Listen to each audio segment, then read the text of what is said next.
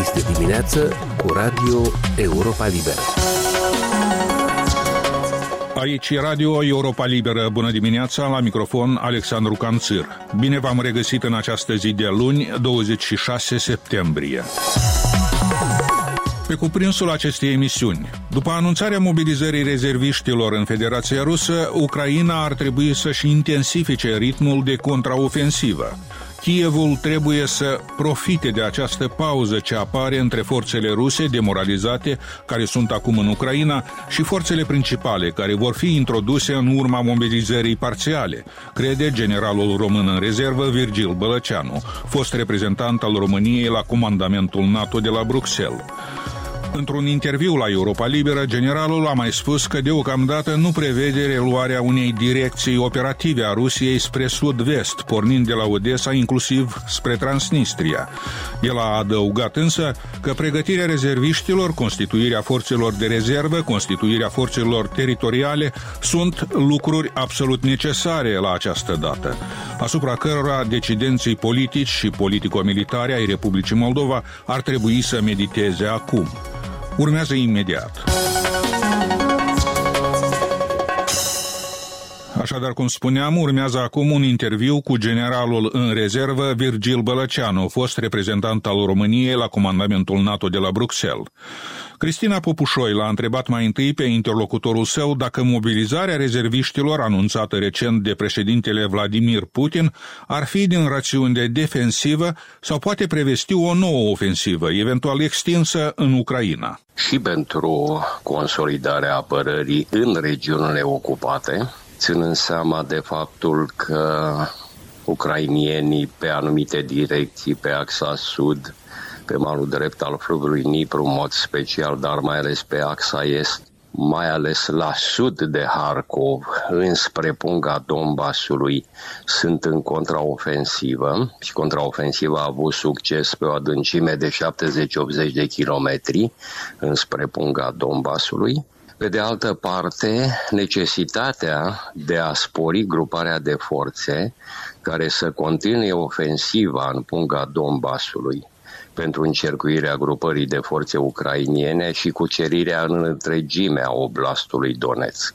Deci această suplimentare de forțe este necesară cel puțin din cele două perspective. Acum trebuie să ne concentrăm ca pe măsură ce primim informații să decelăm acele informații care sunt reale și să vedem modul în care punerea în aplicare a planului de mobilizare parțială, de constituire a noi unități și de completare cu rezerviști a unităților în uh, acțiune în Ucraina se va desfășura în condiții bune, foarte bune, de excepție sau va fi un eșec. Este greu de anticipat, însă plecăm de la premisa că planul de mobilizare parțială a avut o pregătire anterioară decretării mobilizării parțiale.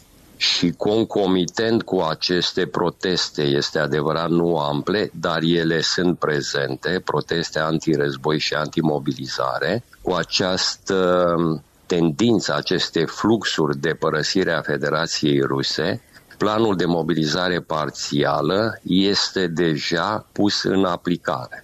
Cum se va putea judeca de fapt dacă acest decret semnat de Putin este despre o mobilizare parțială sau totală? Pentru că există unii analiști care, de exemplu, spun că totul va fi la discreția Ministerului Apărării, care va putea aduce uh, sub arme pe oricine, iar pe de altă parte s-a făcut și o analogie, spunând că, iată, în Rusia nu se vorbea până acum de război, dar de operațiune specială și poate e și în acest caz că se vorbește despre mobilizare parțială, dar de fapt ar putea să fie o mobilizare totală.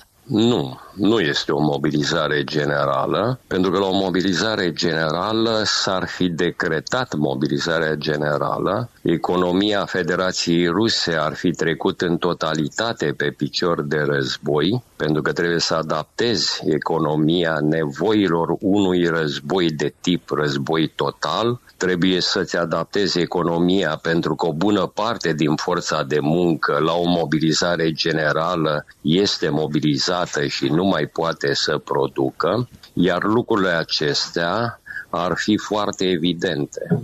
Nu are nevoie acum Putin de o mobilizare generală are nevoie de o mobilizare parțială ca să suplimenteze, putem să ne gândim chiar la o dublare efectivelor și a grupurilor de luptă care acționează acum în Ucraina, în scopul, ceea ce discutam puțin mai devreme, întărirea apărării și continuarea ofensivei în Donbass. Cum credeți că ar putea schimba această mobilizare anunțată de Putin printre rezerviștii ruși situația de pe frontul din Ucraina și peste cât timp ar putea ea fi resimțită? Este clar că va aduce schimbări, pentru că aduce schimbări are raportului de forțe. Însă nu putem pleca de la premisa unei forțe copleșitoare dacă raportăm creșterea grupării de forțe a rușilor în Ucraina față de forțele ucrainiene. Generalul Zalușni spunea că ucrainienii au sub arme fie în armata activă, mobilizată și ea, fie în garda națională, fie în forțele teritoriale, de aproape 700.000 de oameni. Ori noi nu putem vorbi în cazul rușilor de o prezență în Ucraina la 500-600 de mii de oameni. Probabil vom vorbi de o prezență a unei grupări de forțe care să totalizeze 300-400 de mii de oameni. Chiar și în aceste condiții însă se creează probleme pentru apărarea ucrainiană și mai ales pentru continuarea contraofensivei. Va depinde de perioada de pregătire care este ordonată, rezerviștilor care au fost mobilizați, de timpul necesar pentru dotarea acestora și pentru asigurarea stării de operativitate a tehnicii, de calitatea tehnicii, de regulă tehnica care intră în dotarea unităților care se înființează la mobilizare, nu este atât de performantă pentru că este tehnică care se asigură din stocurile de mobilizare, de timpul necesar pentru introducere în luptă. Domnule general, și în aceste circumstanțe, ce ar trebui să facă Ucraina și cum ar putea să fie ea ajutată de Occident în acest război, care, iată, se pare că va intra într-o, într-o nouă etapă? În aceste circunstanțe, Ucraina trebuie să-și intensifice ritmul de contraofensivă, să profite, între ghilimele, de această pauză între forțele care sunt acum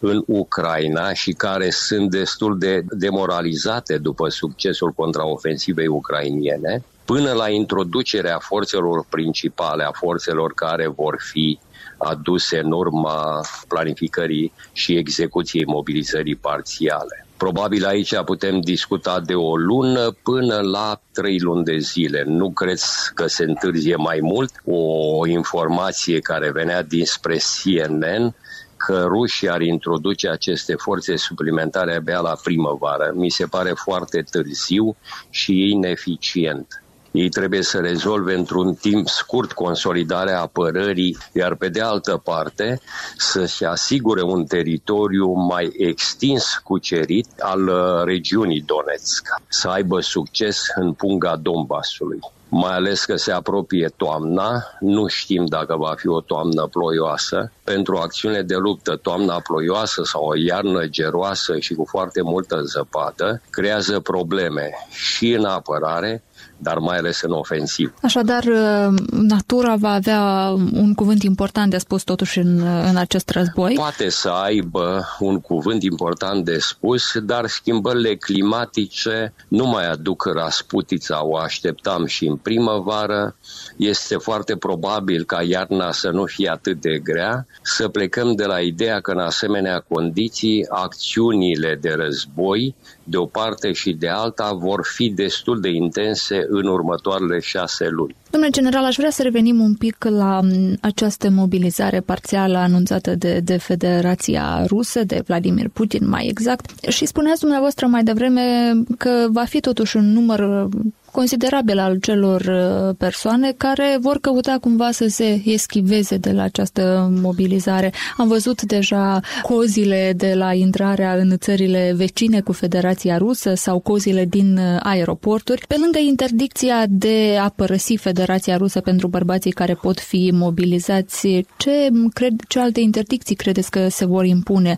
Uh, am putea să vorbim așa ca prognoze despre înăsprirea pedepselor pentru dezertare și cum, ce efecte ar putea avea asemenea uh, măsuri punitive? Pedepsele pentru dezertare pentru predare voluntară și pentru neprezentare la aplicarea ordinului de mobilizare au fost înăsprite de dată recentă de către Duma de Stat. Spre exemplu, pentru cel care nu se prezintă de la 2 la 7 zile, pedeapsa este de 5 ani, până la o lună de 7 ani și neprezentarea la primirea ordinului de mobilizare peste o lună înseamnă 10 ani plus restricția, interzicerea unor drepturi civile. Ei au pregătit terenul din punctul acesta de vedere, iată și prin aceste măsuri de nesprire a pedepselor pe timpul uh, stării de mobilizare, vorbim acum de mobilizarea parțială și pe timpul stării de război. Pe de altă parte, dacă rușii au avut un plan de mobilizare bine pregătit,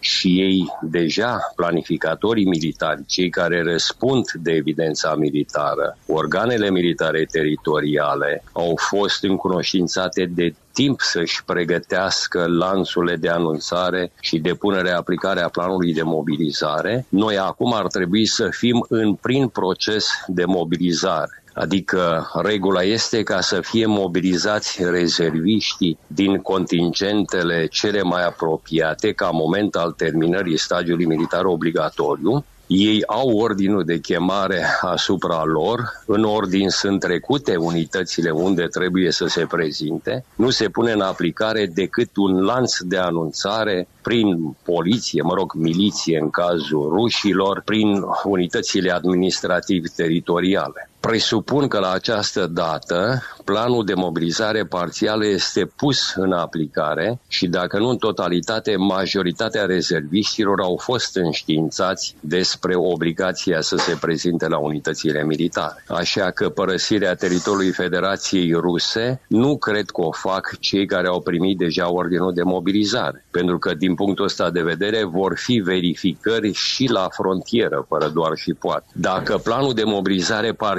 parțială va fi aplicat foarte defectuos, înseamnă că Federația Rusă are o problemă majoră pentru că nu are nicio forță militară activă formată din profesioniști care să fie performantă, iar sistemul de mobilizare și modul în care cetățeanul rus, rezervist militar, acționează când este chemat la datorie, este un eșec, ar fi un eșec și asta ar ridica mari semne de întrebare asupra puterii militare a Federației Ruse. Vom vedea însă, spre exemplu, o informație pe care am auzit-o de ultimă oră, că 10.000 de rezerviști s-au prezentat voluntar. Mobilizarea parțială nu se face prin prezentarea voluntară. Nu toate unitățile sunt mobilizate mobilizarea parțială se face doar cu militarii rezerviști care primesc uh, anunțul de prezentare în baza ordinului de chemare existentă asupra lor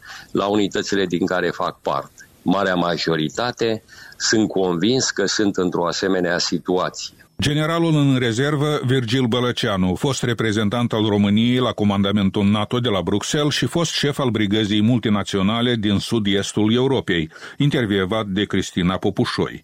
Mai multe interviuri, știri, analize, comentarii și reportaje găsiți la adresa moldova.europalibera.org, dar și oricând, în constantă reînnoire, pe rețelele de socializare. Radio Europa Liberă, în permanentă legătură cu dumneavoastră prin moldova.europalibera.org. Comunicând, aflăm împreună adevărul. Emisiunea noastră se apropie de final. O emisiune care însă este accesibilă mereu și pe internet la adresa moldova.europalibera.org, rubrica radio. Recomandarea noastră din totdeauna este să ne urmăriți și pe Facebook, Instagram, YouTube, alte rețele și platforme.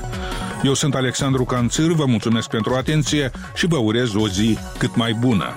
Aici Radio Europa Liberă.